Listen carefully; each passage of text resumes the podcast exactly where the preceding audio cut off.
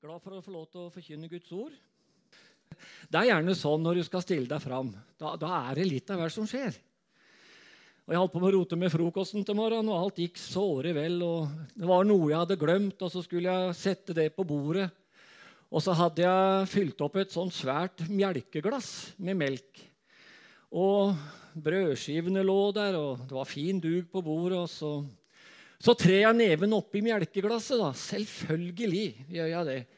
Så det bare renner ut over bordet, over duken, over brødskiver, over alt som tenkens kan på, på, det bordet. Og Da tenkte jeg på noe jeg leste her om dagen. Det var en prest som sto i en mye vanskelig situasjon enn det jeg var. selvfølgelig. Det var litt av hvert med en menighet, og det var masse prøvelser og masse kamper. Og så ber han, Herre, gi meg tålmodighet og det fort.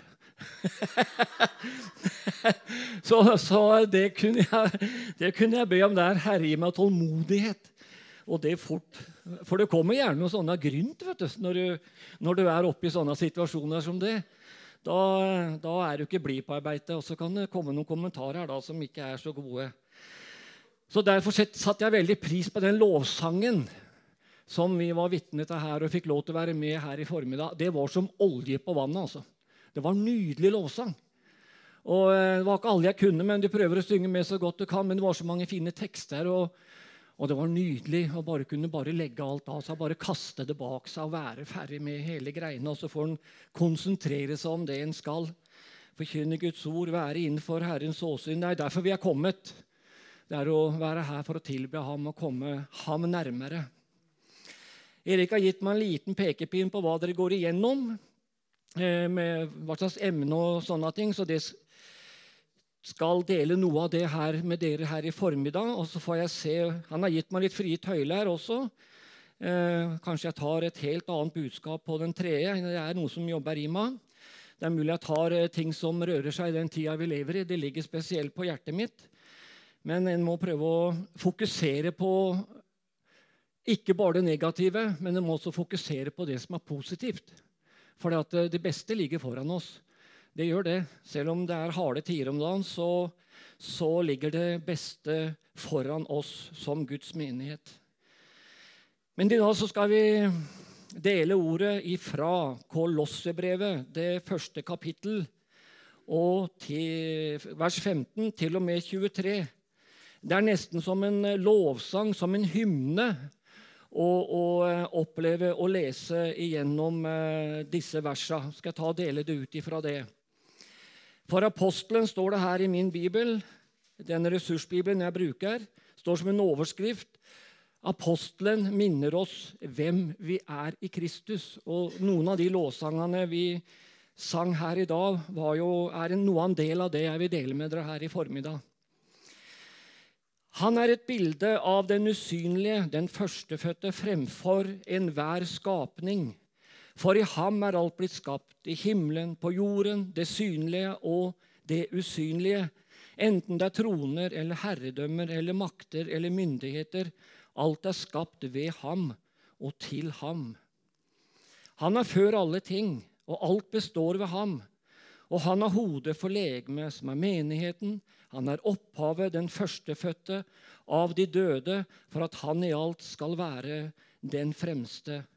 For det var Guds vilje å la hele hans fylde ta bolig i ham, og ved ham forlike alle ting med seg selv, da han gjorde fred ved blodet på hans kors. Ved ham, enten det er de som er på jorden, eller de som er i himmelen, og dere som før var fremmede og fiender av sinnelag, i deres onde gjerninger har Gud forlikt med seg selv ved hans kjøds legeme ved døden, for å stille dere fram hellige, ulastelige og ustraffelige for sitt åsyn. Om, dette, om dere bare blir ved i troen, grunnfestet og faste, og ikke lar dere rokke fra det håp som evangeliet gir. Og evangeliet har dere hørt. Det er blitt fynt for enhver skapning under himmelen og for det er jeg, Paulus, blitt tjener. Så takker jeg deg, Jesus, for at du er Ordet. Takker deg for at du er eh, midt iblant oss i formiddag. Jeg takker deg for det du er her for å velsigne oss og styrke oss. Gi oss mat på veien, Herre. Vi er pilegrimsvandrere som trenger et nytt møte med deg. Vi trenger å høre ditt ord. Vi trenger å bli styrket og holdt oppe ved ordets kraft også i disse dager som vi lever i. Dager som er fulle av forvirring, dager som er vanskelige, dager som er utfordrende for oss alle sammen. Men jeg takker deg, far, at vi har en kraftstasjon. Det er ditt ord og din ånd. Jeg bare takker deg. Du er midt iblant oss i formiddag. Velsign meg som skal dele, og så velsigner du de som hører, Herre. Og la ordet bli levende i våre hjerter. La det falle i god jord, så vi kan vokse i nåde og kjennskap til deg, Far, i Jesu navn. Amen. Amen. Paulus, han eh, var en, eh, han var en kjempe. Det kan vi vel alle si. Dette brevet som vi leste, det var et fangenskapsbrev. Og Paulus skrev tre brever. Det var Efeserbrevet, Kolossebrevet og Filippebrevet. Det skrev han fra fengselet. For Paulus han lot seg ikke affisere av sin situasjon han var i. Han skrev brev. Hans situasjon hindret ham ikke i å være aktiv. Her har jeg noe å lære. Han var ikke så opptatt av sine begrensninger men han var opptatt av og benyttet seg av de, han, de anledninger som han fikk. De muligheter han fikk. Selv fra ei fengselscelle så var Paulus aktiv. Hvorfor det? Jo, fordi Paulus alltid satte sin lit til Gud. Og Paulus hadde ikke grunnlagt menigheten i Colosseum. Det var antagelig hans nære venn Epafras som var grunnleggeren. Men det hadde kommet opp problemer og kommet opp vanskeligheter, og Epafras visste hvem han skulle gå til for å få hjelp. Og han anmodet Paulus om hjelp for å håndtere vranglære som hadde banka på menighetsdøra i Kolossé. Og hva var denne vranglæra? Det var engledyrkelse, det var gnostisisme, og det var jødedom som kom i en kristen drakt og andre religiøse retninger som var på frammarsj i den tida der. Og jeg vil si at Guds menighet har til alle tider kjempet mot vranglære, også inn i våre dager. Det var derfor ikke vanskelig å forstå at Epafras ønsket å få hjelp av Paulus i den forvirring som var til stede i menigheten på den tida. Og behovet det var veldig stort for å få veiledning om hva som var sann kristen tro. Og Paulus forsto at denne kulturtilpasninga sto i konflikt med kjernepunkter i den kristne troa og i den kristne budskapet. En situasjon som jeg tror ikke er ulik den situasjonen vi opplever i dag. Jesu ord er høyaktuelle i vår tid. Se til at ingen fører dere vill. Denne læra prøvde å svekke Kristi guddom. Den prøvde å knekke og sette Kristi herredømme ut av spill, og ikke minst Kristi autoritet og Jesu Kristi tilstrekkelighet. Tenk at han er nok for deg og meg. Tenk det. Han var nok for dem den gangen, men han er nok for deg og meg også i dag. Men Paulus understreker i brevet at alt vi trenger, er i ham. For i ham bor faktisk hele fylden. Det er en guddommelig egenskap og kraft. Vi behøver ikke noe ved siden av Jesus, fordi han er alt. Han er mektig til å dekke ditt og mitt behov. For han har ført oss over fra mørket og inn i sin elskede sønns rike. Han har valgt å ta ansvar for deg og meg. Og her legger vår hele kristne arv hans løfter har i ham fått sitt ja og sitt ammen. Gud til ære ved oss, står det.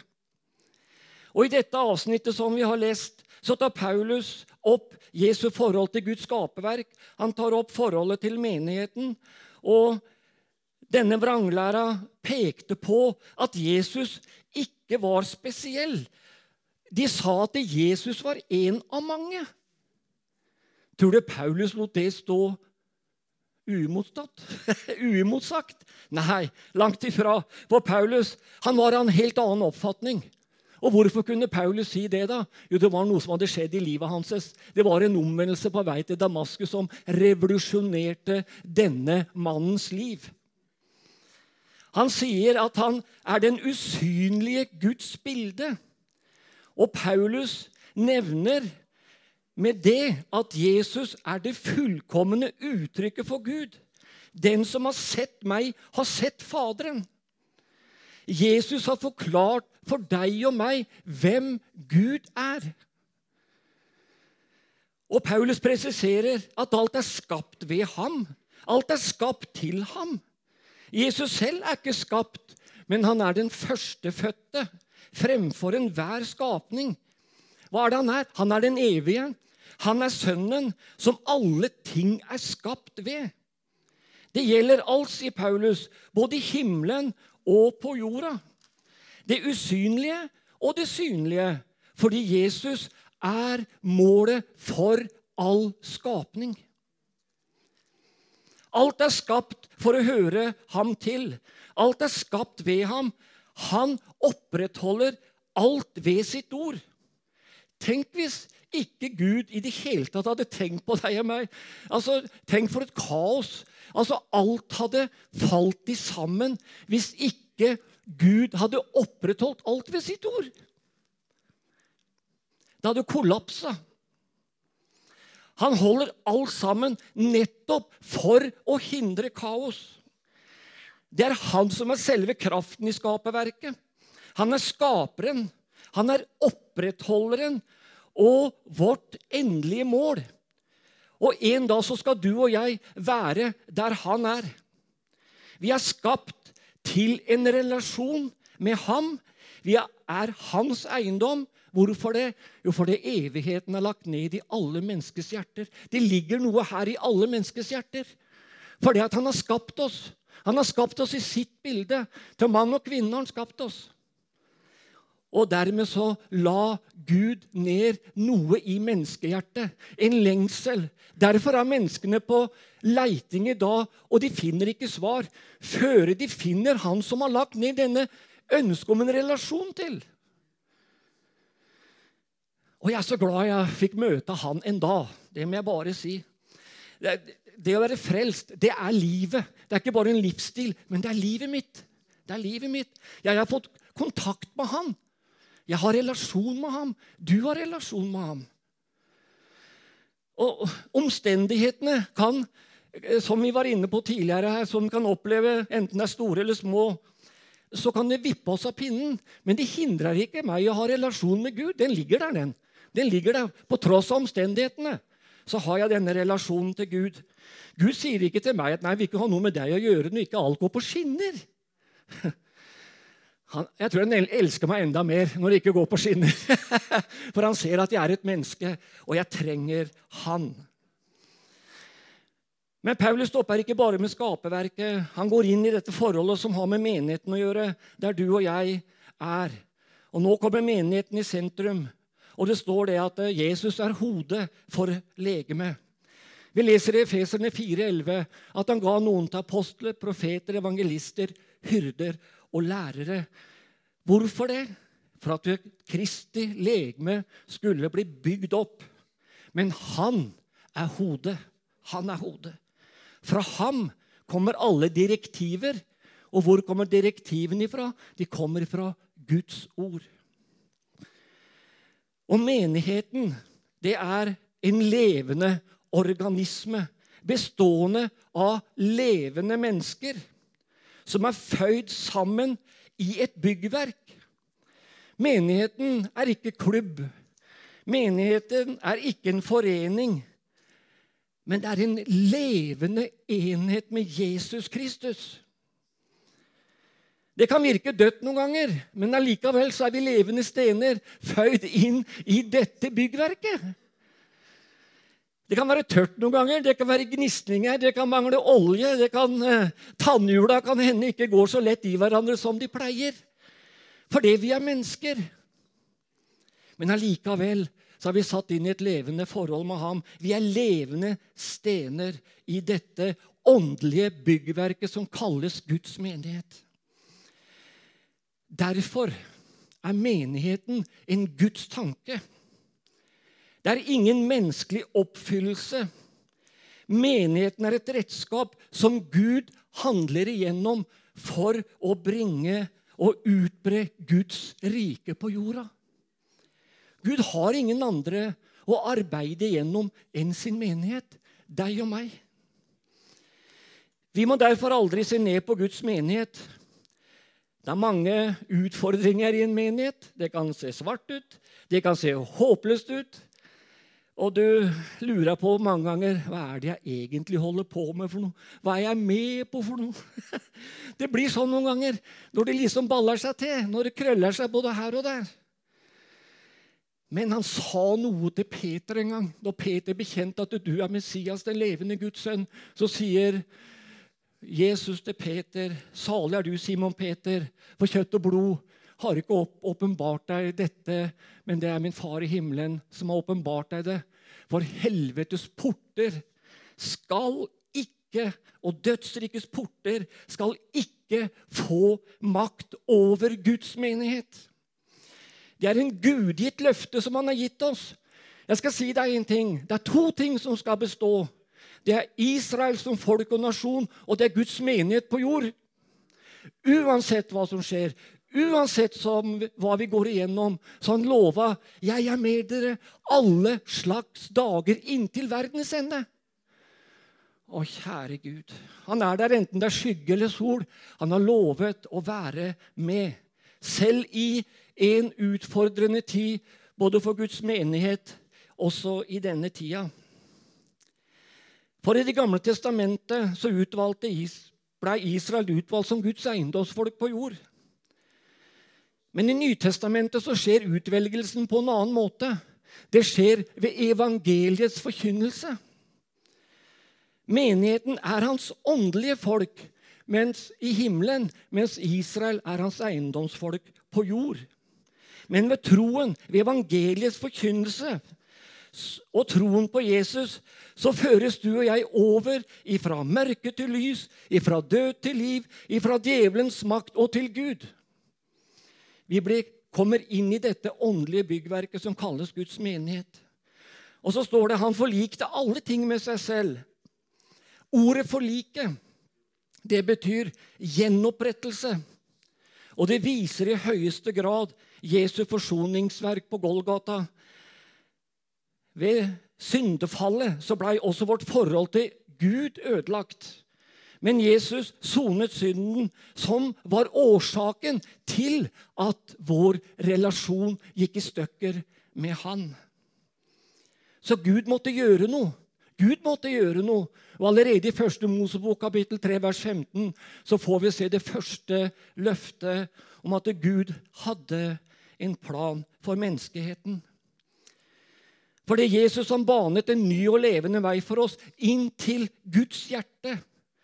Fordi Jesus tilveiebrakte denne fullkomne frelse, så kom han ikke for å starte en ny religion. Men han kom for å gi oss en ny relasjon til sin far. Og det kan bare skje gjennom den nye fødselen og tro på Jesus Kristus. Vi blir ikke frelst ved å forandre levemåten vår. Vi blir frelst ved å få et nytt liv. Og når vi får et nytt liv, så blir også levemåten vår annerledes enn det det var. Han ga sin sønn for at vi skulle få liv og frelse. Og derfor så tilfredsstiller Jesu Kristi blod kravet om gjenopprettelse og nåde og fred mellom Gud og mennesker. Det er kun ved Jesu Kristi blod at vår relasjon til Faderen blir i orden igjen. Vi kunne ikke frelse oss selv, og vi kan heller ikke frelse andre. Og vi prøver aldri så mye. Du kan snakke med folk, du kan vitne for folk, men du kan ikke frelse dem. De nytter ikke. Jeg har prøvd. Jeg er med i Gideon. Jeg er på gata en gang i måneden når vær og vind tillater det. Men det, det hjelper ikke. Vi kan gjøre to ting. Det er å så, og det er å vanne, og så er det Gud som skal gi vekst. Jeg stressa mye med den veksten, for jeg vil så gjerne at folk skal bli frelst. Men de nytter ikke. Jeg kan ikke frelse dem. Men vi gjør det vi kan, da. Vi sår ved alle vann. Vi mennesker har ikke et akseptabelt offer å bringe Gud. Om vi aldri så mye vil, enten det er gode gjerninger eller hva det enn er, verdens beste menneske Det er ikke et akseptabelt offer. Men det eneste akseptable offer, det var det Jesus brakte for deg og meg. For Hebrebrevet 9,12 sier ikke med blod av bukker og kalver, men ved sitt eget blod gikk han inn i helligdommen én gang for alle og fant en evig forløsning. Forløsning det betyr at du og jeg er satt fri. Ved Jesus det var han som betalte prisen. Han betalte prisen med sitt eget dyre blod. Så befridde han oss fra lovens krav og forbannelse og synden som skilte oss fra Gud. Prisen er betalt for evig. Og dette verket gjentas ikke. Det er slutt. Han har gjort det en gang for alle. Det holder, det han gjorde. Hvorfor det? Dere er dyrt kjøpt. Dere er dyrt kjøpt. For frelsen er en person. Det er Jesus Kristus. Han gir meg ikke bare litt synsforlatelse, sier forfatter og bibellærer Oddvar Søvik. Jeg måtte ta det med. Der han skriver Han gir meg ikke bare litt synsforlatelse. Han er min rettferdighet. Han gir meg ikke bare litt kraft. Han er min styrke. Han har ikledd oss sin rettferdighet. Det er en, det er en rettferdighet som er til, tilegnet deg og meg ved Hans nåde. Han skriver videre Han gir meg ikke bare litt fred. Han er min fred. Å være frelst er å være forsona med nettopp denne personen. Derfor er ikke frelsen bare privat, men den er i aller høyeste grad personlig. Derfor er det bare Jesu forsoningsverk som er i stand til å gjøre deg og meg til nye skapninger i Kristus. Og det må aldri forkynnes et annet evangelium enn Jesus Kristus og Han korsfestet. Det tror jeg må ligge i bånd for all vår forkynnelse. Ellers er vi på avvik og så presenterer vi noe som ikke er på bibelsk grunn. Det er bare Han som er i stand til å gjøre oss virkelig fri for den som Sønnen får frigjort. Han blir virkelig fri. Og menneskene er på jakt etter frihet. De snakker om frihet fra det ene og frihet fra det andre. Men de ser ikke at problemet er synd. Det er jo det denne friheten består i. At han frir oss ifra syndebyrden og bryter syndens makt i ditt og mitt liv. Det er da vi først kan og blir fri. Og jeg tenker på at eh, Jesus var villig. Han kom frivillig. Han ble et menneske. Kom fra himmelens herlighet. Ble en tjener for hele menneskeheten. Han fornedret seg selv inntil døden, ja, døden på korset. Og vi sang om verdi her i stad. Og hvis ikke, hvis ikke dette viser oss denne verdisettingen som Gud har for oss gjennom det, da vet ikke jeg hvilken verdi han satte på ditt og mitt liv. Og ikke bare det, men det, denne betydningen som frelsen har for ditt og mitt liv. Hvilken verdisetting? Han elsket meg. Om jeg var aleine på denne jorda, så hadde Gud sendt sin sønn for å sone min synd. Han, hadde, han sendte sin sønn for å sone din synd, vår synd, hele menneskehetens synd. For Johannes 3, 16 oppsummerer det hele. vet du. For så har Gud elsket verden at han ga sin sønn, den enbårne, for at hver den som, eh, hver den som tror på ham, eh, skal ikke gå fortapt, men ha evig liv. Dette verset dekker alt. Han elsker grenseløst. Han elsker oss betingelsesløst. Han rettferdiggjør en synder som deg og meg. Han renser oss fra all synd.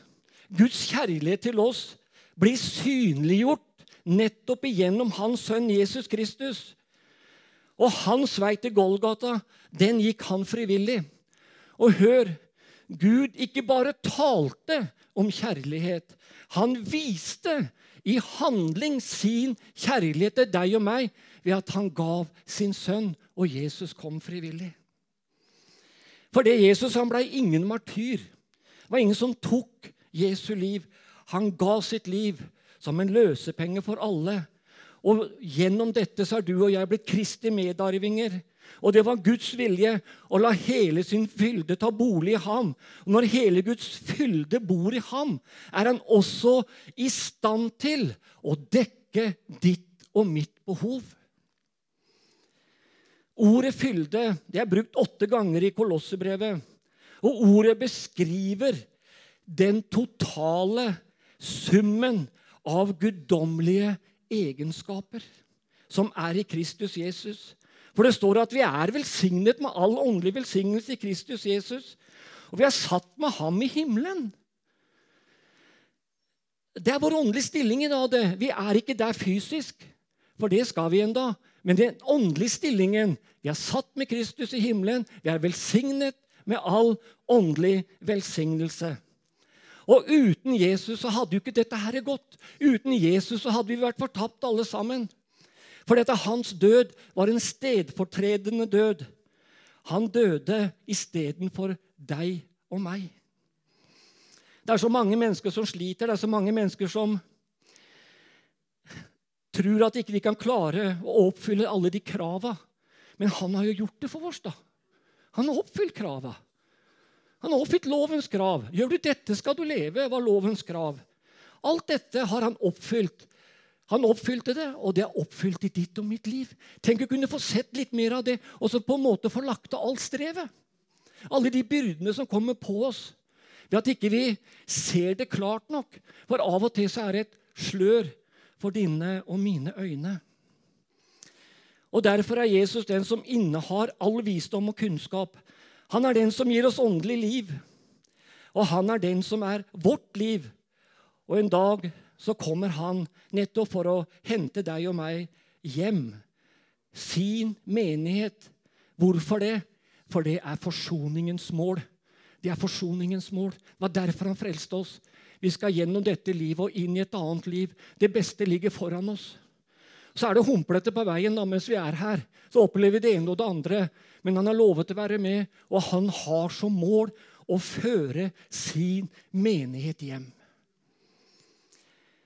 Og så står det så flott vet du, i Efeserne 5,27.: Slik at han kunne stille sin menighet fram for seg i herlighet, uten flekk og lyte eller noe slikt men at, være, men at, den kunne være hellig og ulastelig. Stille seg fram. Vet du hva det betyr? Det bestyr at Jesus står ved siden av oss. Ikke bare her, men en dag når vi står foran Gud, så står han der også, ved vår side. Og så presenterer han for sin far denne menigheten som nå står uten flekk og lyte. For her snubler vi, her faller vi, her kjenner vi på mange ting. Men en dag så skal han presentere sin menighet plettfri, ulastelig. At ikke det er noe uverdig ved oss. Vi er renset, og så er vi helliget Herren. Halleluja. Gi det var nå. Men vi får holde ut litt til. Vi får holde ut litt til, kjære venner. Men en dag så er kamp og nederlag det er over. Vi kan legge ned både våpen og rustning. Vi kan kle av oss den fulle og hele rustning for evigheters evigheter. Så behøver vi ikke å ha den rustningen som vi av og til glemmer å ta på oss. Vi er borgere i en stad av de faste grunnvoller som Gud er skaper og byggmester til. Han som begynte den gode gjerning i oss, er også mektig til å fullføre den inntil Jesu Krist i dag, sier Paulus. Og han var overbevist om at det ville Gud gjøre til menigheten i Filippi, for det er det han sier her. Men ikke bare til han eller til den menigheten, men Gud vil også fullføre det arbeidet som han har begynt i ditt og mitt liv. Han har begynt en helt konkret gjerning i ditt og mitt liv. Og det vil han også fullføre. Han vil fullende, han vil gjøre den komplett, det arbeidet som han har begynt. Men så har vi en fiende da, som har lett for å kaste et slør over Guds løfter for deg og meg. Med sine løgner, med sin fordømmelse, han vil stjele, han vil myrde, han vil ødelegge alt det Gud har gitt deg og meg. Han er på jakt etter det Gud har innstifta. Det det er samfunnet vårt, det er menigheten vår, det er ekteskapet vårt. Vi ser angrep på nettopp disse gudgitte institusjoner i den tida du og jeg lever i i dag. Han har det som mål. Men Jesus avvæpnet ham en gang for alle på Golgata kors da han viste seg som seiersherre over ham på korset. Og romerne sier det så flott. Hvem vil anklage Guds utvalgte? sier Paulus. Gud er den som rettferdiggjør. Og på det grunnlaget så er djevelen beseira. Og Paulus sier videre, 'Hvem er den som fordømmer?'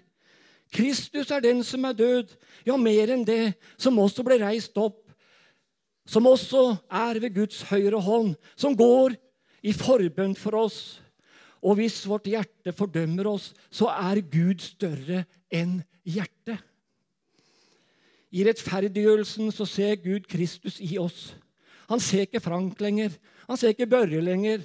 Nina eller hvem det skulle være her. Han ser Kristus i oss. Derfor kan vi bli stående innenfor Gud.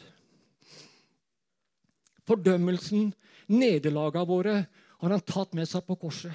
Takk og lov. Men så trenger vi å bli minna om disse løftene, da. Velsignelsen som er gitt oss. Den enestående stillingen du og jeg har i Kristus. La oss bli, eller la oss be. Gi oss hjertets opplyste øyne, så vi kan forstå hvilke håp han har kalt oss til.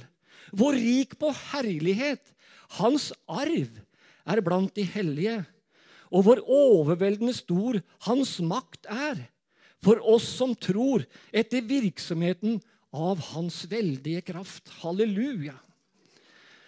Og når han sier 'opplyste øyne', så viser det til et hjerte som er opplyst av Gud, så vi kan se vårt felles håp. Hva er vårt felles håp? Det er Jesus Kristus. For i ham finner vi disse skattene som vi har snakka om. All åndelig velsignelse. Vi er satt med Han i himmelen. Vi har en arv som vi kan ta ut. Og skattene og løftene og velsignelsene de finner vi nettopp i Guds ord. Som vi kan vokse opp, står det, til manns modenhet og aldersmålet for Kristi fylde. Og det han har begynt, det vil fullføre ditt og mitt liv. La oss ikke se for smått på det, da, selv om det går litt skeis om morgenen. Selv om det går litt skeis gjennom livet. Selv om vi faller, selv om vi ja, gjør mange rare ting fordi vi er mennesker, så er det en som elsker oss ubegrensa. Ubegrensa. Og når det står om denne sønnen som hadde forspilt hele sin arv i Lukas 15, så er det ikke først og fremst sønnen det er snakk om her. Selv om også han fikk oppleve velsignelse. Men, men, det, er, men, men det, er, det, er, faren som venter. Han venter. Og så den gamle mannen. Det står at han løper. Han løper den i møte og faller den om halsen. Sånn er vår Gud. Når livet går på tvers, når livet skrangler og gjør vondt, og vi står i, i utfordringer og problemer, så står det en som løper oss i møte. Det er vår Far i himmelen som elsker oss så høyt. Det var bare det jeg hadde lyst til å dele med dere. Det er et hjertebudskap, men det var det jeg hadde på hjertet denne gangen. Og så må Gud velsigne dere her på Livets vann. Det er så godt vi kan få lov til å være sammen og prise vår felles Gud. Og vår felles frelse, vår felles arv, vår felles velsignelse. Alt det han har gitt oss i Kristus, er ditt og mitt. Amen.